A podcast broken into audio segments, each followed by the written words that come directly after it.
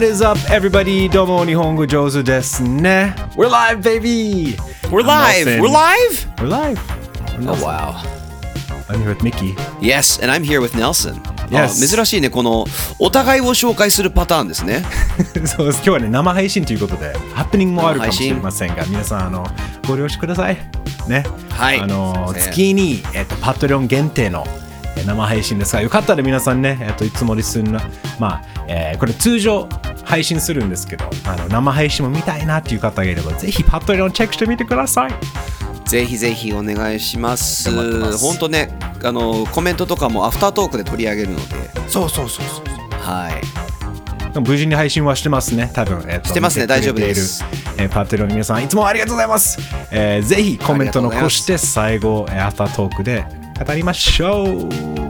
ーイ。どうですかミッキー最近なんか気になるニュース今日本題ねグラミー賞なんですけどその前になんか、はい、軽く触れたい話題とかありますか？今日はやっぱりちょっと巷で話題になっていて私がコント作ってたものを全員同じネタをコントでやっててやばいなと危機感を感じている Apple Vision 発売来ました。はいとうとうあれがスキーゴーグルが世に出ました。本当スキーゴーグルだよね。噂によると、アダルトなものは見れないみたいなので炎上していることもありまして Apple 保守的ですね。ちょっとそこは保守的ですね。どうミッキー買う？だって円だと何48万ぐらいだよね。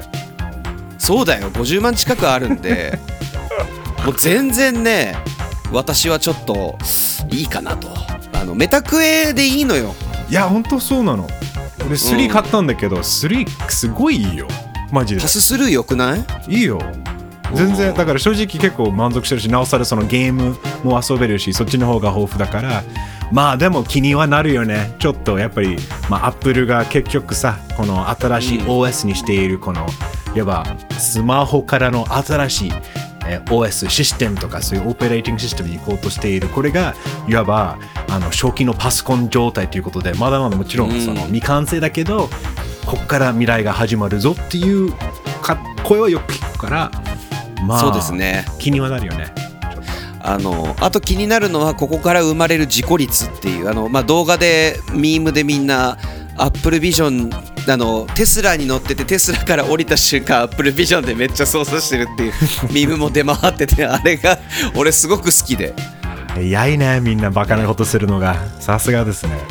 はい最高です、フューチャー第一世代ということでちょっと気になってました、どこかでねなんか触れることはあるんだろうっていうはい、超いい仕事決まったら買おうけど多分おそらくしばらく第2、3世代目ぐらいからかなと思っちゃうけど、逆にリスナーの皆さん、遊んでるとか持ってる人いたら教えてください。感想軽くハッシュタグ日本語上手で聞かせてくれ。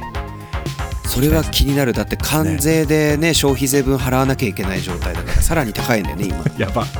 構かかるね。まあでもアップルだからみんな期待されてますね。まあ今日はねアップルの話ではなく The Grammys The Grammy The Grammy It's the Grammys 2024 2024 The Grammys It's the Grammys 何の声や今 Grammys giving me zoomies ということでアメリカの音楽、一番ねその、祭典ですね、1年の、これ2023年分のね音楽ですけどグラミー賞を取り上げます、ね、ミッキーは、いつもこの番組でも取り上げてるけど今年は見ましたっていうかなんかいろいろ多分 Twitter とか X とかで流れたりしたと思うんだけどなんか見ました？いえいえX でもいろいろ出てきましたし、パフォーマンスもね流れてたので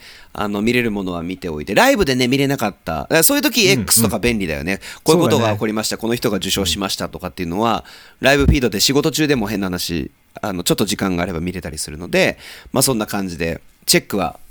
していましたけどネルソンは見れたライブで？もう全然ライブでやっぱり見れないんだけどこのやっぱりパフォーマンスとかね、今は結構どんどん削除されてるけど YouTube で見れなくなってるけど結構リアルタイムでアップしてる人はたくさんいて、ね、はい、後でちょこっと紹介するけどTracy Chapman、ね、日本人も多分誰も聞いたことあるぐらい有名な曲をね新しい、ね、ちょっとデュエットでやってるんですけどそこお楽しみに音楽かけます。この配信はすぐ音が消えるかもしれないよっていう、はい、生配信で見てる人たちは、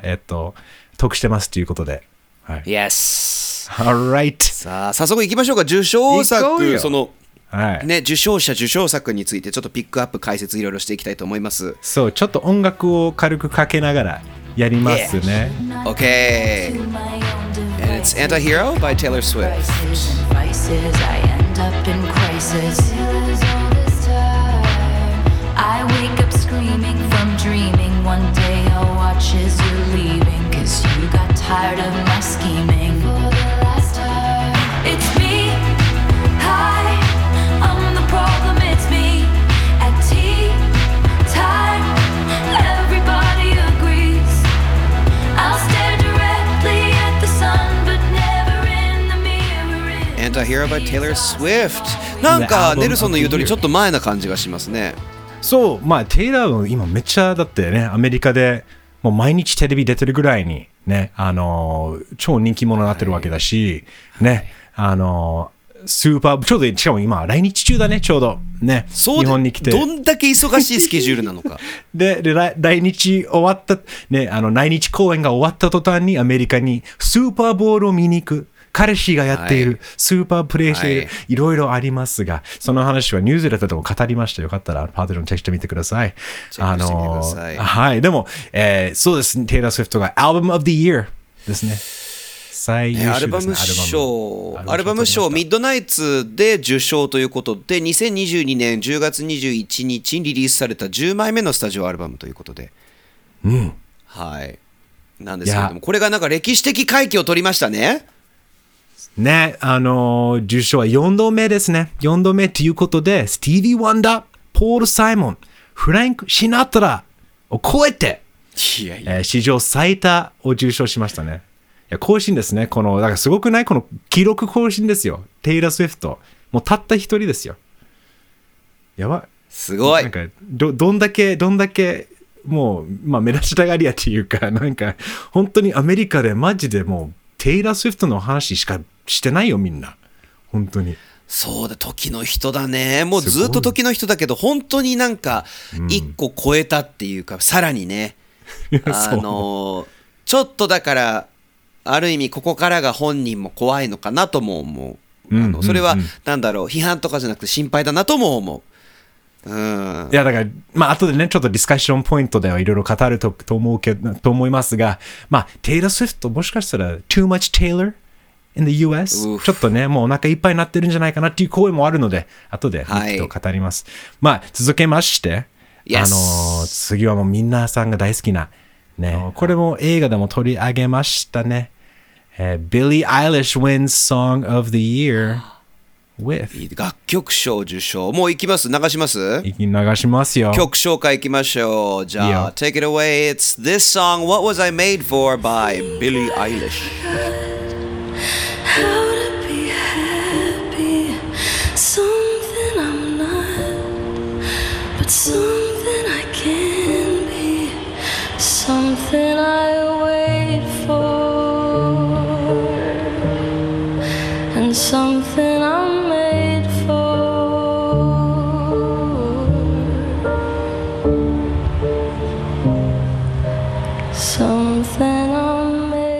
Man, and that was Reiwa's crooner, Billie Eilish. What was I made for? もうReiwaのクルーナーでしょ。もうそうだね。結構だってこういう曲好きなんだよね。ビリー・アイリッシュはおそらく多分ね、もう精神年齢っていうのばあちゃんなんだね。多分なんか本当に違う時代に生まれたんじゃないかなと思うぐらいこの多分絶対1920、30年代の音楽にもぴったりな声でもあるし、不思議だよね。うん、そうだね。なんか当時のあの歌い方もまたこう逸脱したアイドルっぽい当時の子たちじゃない、うん、もっとしっとり系のね、うん、感じにはなってると思いますけど、まあ相変わらずいい声をしていて、まあ楽曲賞を今回取ったということで、バービー映画ね、バービー去年ののサントラでも起用されていた What Was I Made For。 うんうん。Yes、うん。バービーが泣くシーンでね、大事なシーンでちょっとで、これが実際に書き下ろしだよね。このバービーのための書き下ろしで、はい、ビリー・アイリッシュ本人もこの曲は自身の中では本当に最高級って言ってるぐらい自分のこの歌詞が降りた瞬間で、あ、これが私の歌だってなって、もろ、自分だって若い頃から、本当に若い頃から TikTok とか、その、まあ、Instagram とか、その前から Vine とか、話題になって、もう、バッドガイとかでね、もう世界をもう一世風靡をしたあのビリー・アイリッシュが、もろ若い頃から、もうみんなのバービーになって、使い物になって、いろいろ、服を着せられたりしてっていうのが、もろこの映画だったからっていう話も、インタビューでもよく言ってます。はい、はい、素晴らしい。いいですね。いいですね。さあ、次行きますか。次行きましょうか。いや、じゃあ曲紹介お願いします、ミッキー。はい、レコードショー、Tell It to Your Ex-Boyfriend's Girl, Take It Sister, It's Flowers by Miley Cyrus.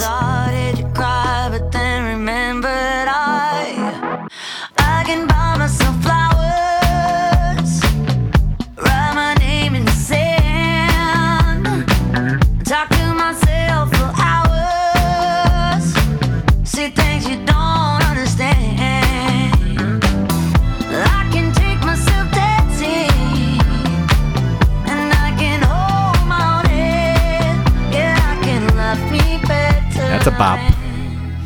いやー、いいわ。俺やっぱこの曲好きだわ。ちょっと悔しいよね。ごめん、俺も若干マイリー・サイラスは別にそこまでファンじゃないし、いい曲は書くんだなと思うけど、はい、聞くといいよ。この曲結構いいよね。いい。なんか俺もう分かった。正直に言う。俺レッキングボールも好きだもん。いや、いいよ。当時はカッコつけてね。なんか、あーとかって言って。出たけどネットとかで言わなかったけどそうはい、ね、いいよ、いいね。いや、曲歌がなんだろうな、ハッピーエンディングセラ・リンって感じだね。ああ、どういうこと、どういうこと。子役時代から一生懸命苦労してやっていて、一回落ちるけどまた再起ができたこのマイリー・サイラスが、まあ、さっきなんでね、その元彼たちに言ってやれっていうのもこのフラワーズっていう曲の内容は、いや私だって自分だけで生きていけるんだもんっていう風に、本当にこう私は自分のね両足で立って一人前になってるんだよという曲なので、その思いを込めてのね、うん、いい、素敵ですよ。しかもこれが初グラミーだってね。結構割と長いキャリアでも、まあ元皆さんね、ビリー・レイ・サイラス、お父さんの方はね、うん、彼もすごい立派なキャリアを積んでるけど、意外と初グラミーでした、はい、めでたいですね、マイリー。なんかこの投資を取れば取るほど味が出てくる感じがするよね。もともとハスキーボイスだったから、うん、どんどん今の声すごい好き。そう、まだだって30歳ぐらいだと思うよ。まだまだ。そう、俺らより若いんだっけ。若いでしょ。でももう思わないくらい、このなんかハスキーな、ちょっといろいろ経験したぜ私っていうのが素敵よな。Alright、次は新人賞いきますか。新人賞ね、そう芸能界長いといえばこれ面白い、ね、15年間本当に、よく頑張りましたという上から目線で言ってごめんなさい。This is an amazing song. It's On My Mama from Jaguar 2 by Victoria Monet.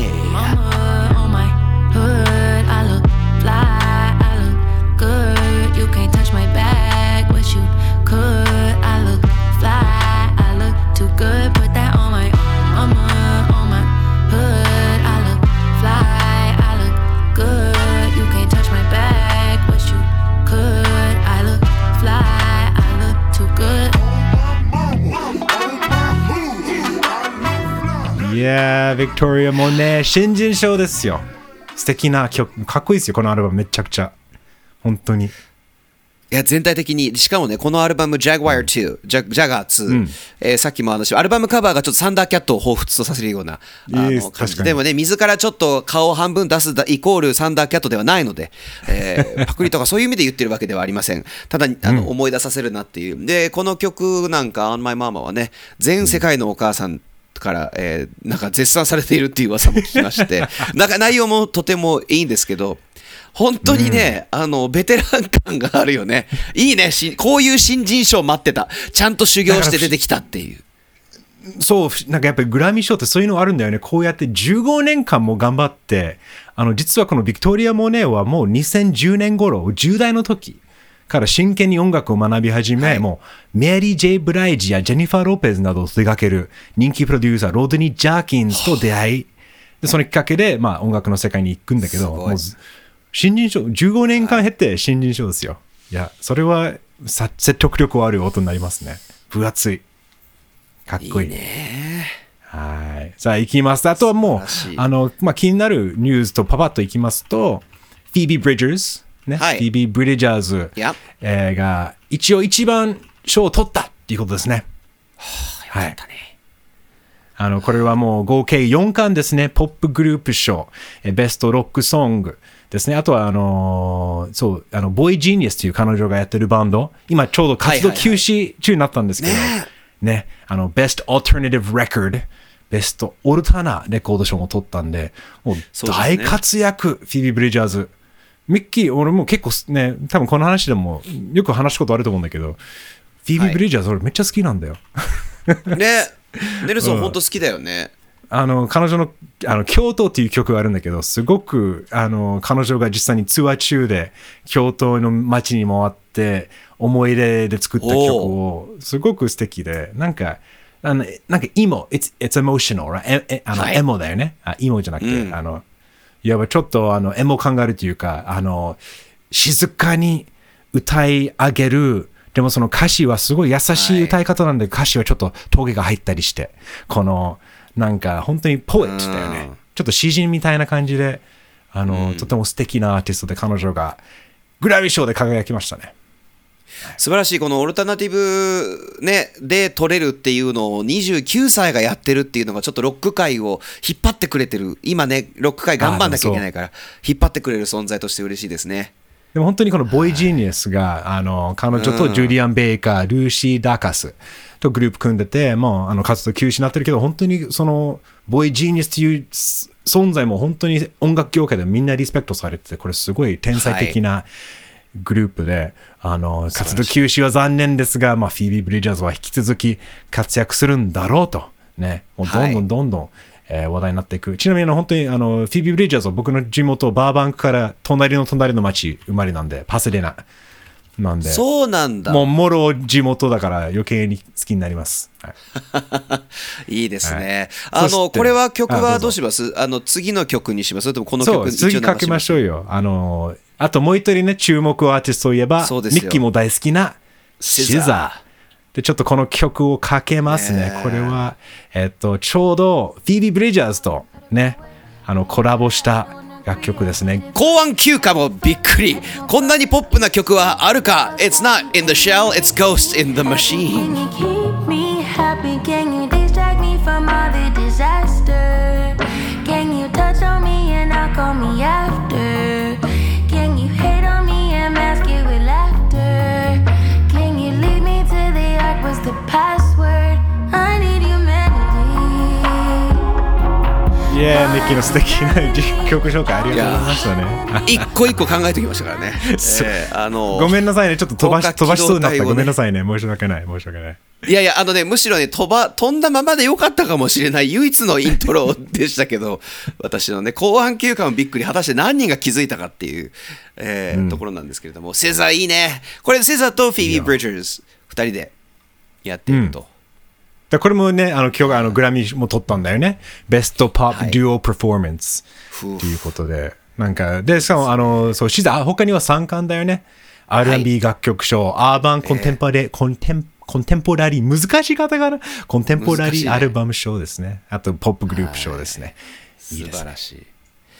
いやということで、ちょっとまあ今のはちょっとね、メインの他のたくさんの賞があるので、よかったらリンクを詳細に貼りますんで、チェックしてみてください。はい、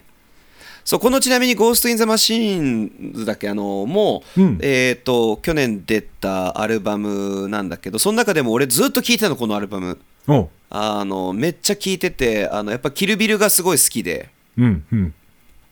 うん、そのアルバムはずっと聴いてたから、今のもなんかこういつもの感じっていう。いやだから本当はね、このシザの方が正直期待されてたんだよね。Taylor Swift じゃなくてシザなんじゃないかなっていう声が多かったし、はい、ちょっとがっかりしてるファンも多いんじゃないかなっていうのが、まあそうね、やっぱりTaylor Swift なのかいっていうことですね。まあ、他にこの賞以外にも、まあ、やっぱりグラミー賞といえば、はい、そのパフォーマンスですね。ね、いろんな、はい、もう大御所が来をするんですけど、なんと、はい、ビリー・ジョエル歌いましたよ、新曲。しかも新曲だぜ。もうノミネートされてないのに。大物感ちょっと軽くかけますね。 Okay, the man is back. It's Billy Joel. It's Turned the Lights Back On. I was wrong. I'm an ex, but I'm here right now. Though I used to be romantic, I've forgotten somehow. Time can make you blind, but I see you now. As a lady in the darkness, did I wait too long? Yes, Billy Joel coming back. あ、どうですか、ミッキー。74歳の声じゃないのよ。鍵盤もだけど。本当そうだよね。これは最大限リスペクトを込めて言ってるんだけどね。うん。いや無理だってこれとかって思う。もうなんか毎日疲れたとかって言ってるけどダメだね。ダメだね。ね。うん。しかもだってあれでしょ、楽曲もうやめるって言ってたでしょ。もうそもそも宣言。だいぶ前よ。もう10年以上前に楽曲制作はもう二度とやらないって言ってずーっとやらないでライブはやってる。うん、でロングアイランドだけどっかニューヨークの、ロングアイランドかなんかの、バイクショップをずっと経営しながら引退生活を送っていた、まあ、ビリーがねまた立ち上がって素晴らしいいいね。いやしかも素敵な曲だよ。普通にちょっと悔しいけどやっぱり一曲書くね。もう普通にやっぱりさすがです、ね、ビリー・ジョールさん。なんかこうなんだろう重厚感が増した。なんか普通もうちょっとねこうね、なんだろうな、やっぱりこう引退に向けて年を取ってみたいな、三島由紀夫がね、うんうん、そうなりたくないって言ってたんだって。その年を取ったベテランな言葉の使い方じゃなくてこのエネルギーでずっと生きたいって言ってたのともうそのまんま、いやちゃんと生きてますみたいな、ちゃんと情熱持ってやってますみたいな、ね、はい感じでいいですよ。もうやる気出るよね。素晴らしい。もう素晴らしいです。やっぱりこういうグラミー賞、はい、こういうとこいいよね。なんかもう大御所がこうやって現れて、なんかたまにすごいコラボもあるんだけど、次はコラボですよ。これももう本当にその日から俺のお母さんからメール来たわ。メールというかメッセージ、わざわざネルソングラミー賞でこの曲知ってるよね、やばいよって言って、もう全米が泣いたって言っていいんじゃないかなってルーク・コームズ、これ今カントリー界の割と、まあ、新人っていうか割と最近本当にずっとヒットばっかり出している、歌手、シンガー、ソングライターと、なんとトレイシー・チャップマンね、皆さん、はい、曲は聴いたら絶対わかる。そのまあトレイシー・チャップマンの曲をカバーしてコラボしたんですけど、ちょっと流しますね。Yeah, this is from the show. It's Tracy Chapman and Luke Combs in Fast Car.Got a fast car. I wanted to get you anywhere. Maybe we make a deal. Maybe together we can get somewhere. Any place is better. Starting from zero, got nothing to lose. Maybe we'll make something. Me, myself, I got nothing to prove.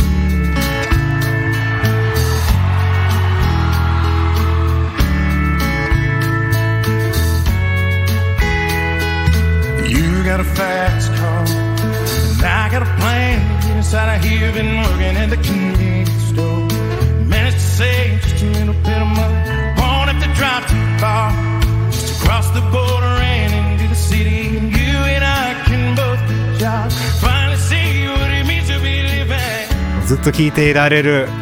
この Fast Car、Tracy Chapman and Luke Combs。どうですか、ミッキー？いい。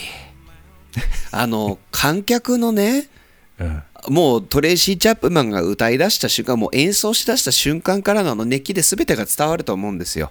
もうそれ以外言うことがない。もう伝わるよね、音声だけでも。でも映像もちょっといろいろ消されてるけど、映像見るとルーク・コームズも隣でもう自分が大好きだった、ずっと若い頃から聴いてた大好きな曲を書いた人が隣で歌ってるっていう、この彼の眼差しの、尊敬の眼差しがすっげえ素敵。やばくない？そう。ちょっと感動するよね。本当愛を持って、リスペクトを持って、じーっと歌ってるところを見て。うん。この瞬間覚えようとしてるよね。なんか本当に、あ、これは一生忘れないんだなっていう、なんか気持ちにも見ててなるよね。素敵だった。ちょっと鳥肌立った。思い出すと。So good. ね、あともうジョニー・ミッチェル、ね、パフォーマンスはあの音源はないんだけど、ね、あのジョニー・ミッチェルは初、ね、あのグラミーっていうことで知らなかった。グラミー賞でのパフォーマンスが初めてだったのは意外かも ねあのとても、まあ、やっぱり本当に彼女はスーパー大御所で、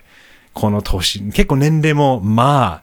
ね、あの世代のやっぱあのシンガーソングライターたちがやっぱりどんどんいなくなってるからね。そうね。ね、まあ素敵な。でもなんか先輩方ベテラン方がすごく頑張ってる年にも感じます。うん。いやそう。だからやっぱこうやって現れて、うん、ね、あのビリー・ジョエルもそうだけどジョニー・ミッチェルもやっぱり負けてねえ映像じゃないんだけど、若い人にもやっぱりもうやり続けることが大事なんだよなっていうのを見せてくれることね。はい。いいと思います。ちょっとね、やっぱりいろいろ語れます。やっぱりいいね、このグラミー賞の音楽の話はいいですね。僕好きです。ディスカッションポイント、ちょっとパパッといろいろ思ってるんですけど、まずはテイラー・スウィフト、まず行きましょうよ。テイラー・スウィフト、はい、今ね、オーバーロード、テイラー・スウィフトオーバーロード、ミッキーどうですか？ちょっとなんかさ、うん、どうしてもテイラー・スウィフトぐらいになるとそうなるよね。これはさ、僕らも年を取った子供の頃からずっと見てた僕らなんかは、子供の頃にマイケル・ジャクソンだったりとか、本当にたくさんの人がもう大スターで、ビートルズなんかはちょっと古い人なぐらいのスターがたくさん20世紀で出てきたのを見てるから、ああテイラー・スウィフトここまで来たんだっていう、ね、分かってるからこそなんかこう考えるものがある。やっぱりみんなこう言っちゃうんだっていうのはあるよね。いや、しかも本当にアメリカではこの、まあ、スーパーボウルとかなおさらアメフトのファンも今カンザスシティチーフス、スーパーボウルに出る一つのチームの、はい、タイトエンドと付き合ってるんだけども、彼女もテイラー・スウィフトもそれをなんか宣伝みたいに使ってるように見えるんだよね、若干。やっぱその自分が、しかも今回もアルバムも発表したわけだし、こういうね、もっとやっぱグラミー賞なくても売れるのになんでそのバーを使って発表するんだろうっていうのは、なんかいいんじゃないの？テイラーもうお腹いっぱいよってないんだけど、だからやっぱりもっともっとその場をもっと注目っていうか、が必要なアーティストもたくさんいるのにっていうのをよく聞く。そうだね。よくも悪くもね。そう。まあうん、わかる。こればっかりは本人の意思だけかどうかわからないじゃん。そのプロモーターだったりとか、彼女の周りに今絶対ガチガチにすごいチームがいるわけだから、まあその人たちの影響もあってそういうことになってるのかもしれないから、ここはちょっと見守っていきたいなっていう。で、歴史的快挙すごく嬉しいし、確か同い年ではあるんだけど、で、正直言うとそんなに俺テイラー・スウィフトはのめり込んでないっていうか。だけど、やっぱりここまで頑張って、ってまあ、活躍してるっていう点ではすごく応援したいなっていうのは思うよね。ね。まあでもオーバーロードになる前にうまくバランスを取れればいいね。そうそこをちょっとねなりかけてるんじゃないかなっていう心配はあるけど、でもテイラー・スウィフトの本当にやっぱり彼女はすごいいい曲をやっぱり書くわけだし、はい、いろいろまあやっぱり話題になるべくしてなってるアーティストかもしれないし、でも彼女以外にも今年はやっぱり女性が目立つね。女性アーティストよかったね。ビリー・アイリッシュも、もうみんなそうじゃん。なんかね、ボイ・ジーニアスもそうだし、ね、フィービー・ブリジャーズ、ビリー・アイリッシュ、ビクトリア・モネ、マイリー・サイラス、テイラー・スウィフト、はい、すごいじゃん。で基本的にこういうことって俺はあんまりないことだと思うんだけど、無理やり別に女性を主役にしようというわけでもない。でそれがなんか今回のグラミー賞でそれが結果として分かったんだと思う。言うじゃん、なんか女性ばっかりよとか、例えばねこのディズニーのリメイクの役でこの有色人種にさせてわざとだろうみたいな、いやいやいや普通に実力がいいじゃんっていうそうのを証明してくれた年だと思ってる。すっごく良かった。その中でもジョン・バティステもなんか取ってほしかったけど、ね、そこはまあそうまた来年頑張ればいいわけですから、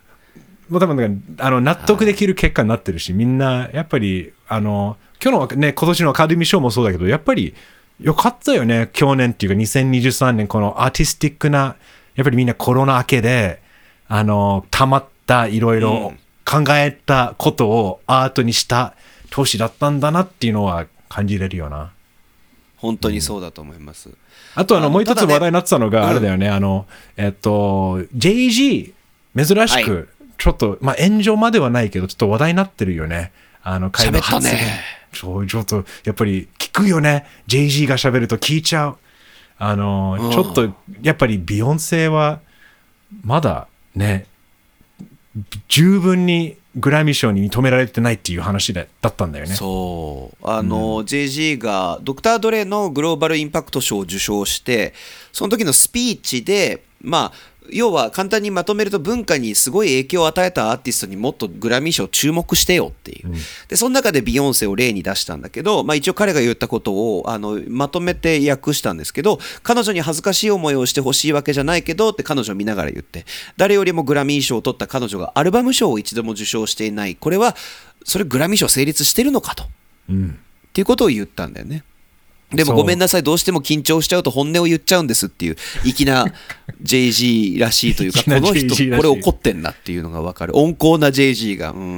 いやよく言ったんだろうな。でもやっぱりこのグラミー賞もまあどんな賞もそうだけど、アメリカでよくこの透明性がどんどん求められてる時代だから、なんでこういうまあ白人ばっかりなのか、男性ばっかりなのかとかいろんな見方もあるんだけど、まあ実際にグラミー賞もね、いろいろ過去にもタイラー・ザ・クリエイターもね公で言ってるよね、声明してるよね、このやっぱりちょっと人種問題があるんじゃないのっていうね。彼の場合はそのアーバンコンテンポラリーとかっていう、アーバンってもっと過激なこと言う、まあ、言ってることすごくわかるんだけど、アーバンっていうのは N ワードのポリコレ版じゃないかと結局僕らみたいな見た目の人間が新しいことをやろうとするとすぐラップだのアーバンだのって言われて、あれちょっと違くないみたいな、もっとちゃんとみんなと同じところに立たせてよっていうところがあって、やっぱりなんかねゴールデングローブだったりアカデミー賞みたいにアップデートは必要なんじゃないのっていうのも今年改めて、その女性がたくさん活躍したからこそこういうのもっとあっていいじゃんっていうふうに思わせてくれたよね。そうで、しかもこれも面白いんだけど、別の回でこれPoor Things 哀れなる者たちのレビューで、Spotify の方で感想で書いてくれた HiroQ0000 さんですね。まあちょっと読み方は分かりませんが、はい、HiroQ0308 ですかねですかね、ありがとうございます。来月お誕生日おめでとうございますそういうことですね、おめでとうございます、はい。質問、今ちょうどアカデミー賞やグラミー賞などその名誉のある賞は日本でも話題になりますが、結果にアメリカの人は納得していますか、ね、日本のレコード大賞や紅白歌合戦は選考基準がよくわからないし古い体質が残っている気がするので、選ばれる人に対してなぜこの人がっていう話題に友達となることがたまにあります。もちろん納得することもあります、はい、その辺は2人はどう思いますかっていうのはちょうどタイムリーなコメントが来たんで、ミッキーどう思います、どう思うこれについて、これどうネルソンは、まあ、でもやっぱりこの透明性が求められているっていうことは時代として背景として間違いなくなってるし、だからそこは多分日本よりアメリカの方が強い、やっぱりみんなちゃんと求めちゃうし、で実際にこのグラミー賞も2022年でなるべく透明性を持つためにその主要カテゴリーのシステムを変えたんだよね、若干でみんながより分かりやすくなるように、はいはい、でもちろんその全てを、確実にこの人がこういう風にしたから安心してみてねとはもちろん言い切れないけど、なるべくそれをまあなんていうか、誰が選ばれているどうやって選ばれているのか、そしてそういう決定権持っているのは誰なのかっていうのを常に出そうとしてるから、まあいい方向に行ってるんじゃないかなってアメリカ人も結構納得してる気がするけどね、なんかそうだね、本当ネルソンの言う通りで、出来レースじゃないものをちゃんと昔みたいに素直に楽しみたいっていう反動が出ていて、でまあそのおかげでちょっとねショーレースも変わろうとしているというところはあって、でなんだろうな、日本もねだから今後多分いろいろ変わってきてます。芸能界も去年もたくさんいろんなことが、起こっていろいろな改変を少しずつしようとしてるから、将来ねその日本のいろいろな賞レースが本当大きなことになるといいよねっていう、風にはすごく思う。反面日本と同じようにアメリカもその賞レース自体にそんなに興味がないとか、インディーズだけが好きっていうシーンとかもすごくあるし、僕がどちらかというと属性としてはそっち系。最近なんか日本語上手ですねをネルソンとやっていなければこんな今の曲とか聞いてなかったんで、でもこのやっぱグラミー賞のいいところとしてそうそうそう、インディーだけの古いもの好きとかマニアックな人間からすると、こういうなんか対象とかがあるから、へえこの人話題なんだってなる。だから紅白歌合戦なんかもよかった、いろいろ聞けてっていう部分もある、うんうん、へえこの人たちこうなんだ、あこの人たち別にそうなんだとか、いろいろわかる。なんかこう今の流行りが見えてくるっていう意味ではすごくあっていいのかなって思いますね。だからビジネス、そのグラミー賞を取って売れ行きがねバカ売れするからこそ透明性のあるものにしたいっていうのは同時にあるかな。うんうんね。でも、ミッキーが言ったのいいね。この、まあ、文化がわかるよね。こういう賞レースとか、やっぱ本当この国の傾向もそうだし、なんか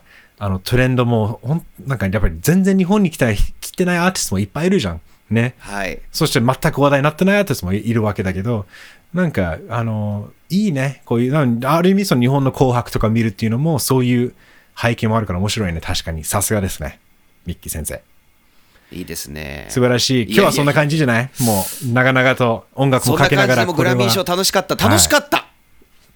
い、いや音楽いいね、音楽いいよ、楽しかった、本当に楽しかったね。今年も良かった。なんか皆さんぜひ他の賞も結構まあいい曲ばっかりですよ。今年は結構みんな頑張ったね、アーティストたちお疲れ様でした。来年も楽しみにしてます。皆さんどうですか？ポッドキャストいつも聞いてくれてる人たちはどんな曲をいつも聞いてるのか、今年はこれ良かったよ、撮ってほしかったとか、やっぱりテイラー・スウィフトについてこう思うよみたいな思うことがあれば、ハッシュタグ日本語上手、またヒロク0308さんみたいに感想もね Spotify で残していただいてもいいし、メール日本語上手パーティー gmail.com メール送ってくれてもいいし、よろしく。あとパトレオンね、このままアフタートークやりますね。アフタートークでは皆さんの、まあ、パトレオンとかのコメント、そして生配信のコメントをピックアップしていきます、本当にね楽しかったですグラミー賞で、来週ニュースではですね、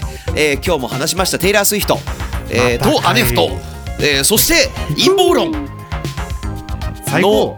なんでこりゃっていう関係性、なんか俺こういう時に USA ってなるんだよね、皮肉な意味でねという楽しいお話を、楽しいのか分かんないですけどしようと思うので、皆さんぜひお楽しみに、というわけで引き続き、パトレオンの方々はこのままアフタートークで、そしてニュースレターとかもやってるので、皆さんパトレオンの会員になれば本当に楽しいことがいっぱいなのに、本当にね少人数しかいないので、一人でも多くいればミッキーとネルソンやる気が出ます。というわけで皆さん Have a nice weekend、 また来週よろしくお願いします。タタ、バイ、日本語上手ですね。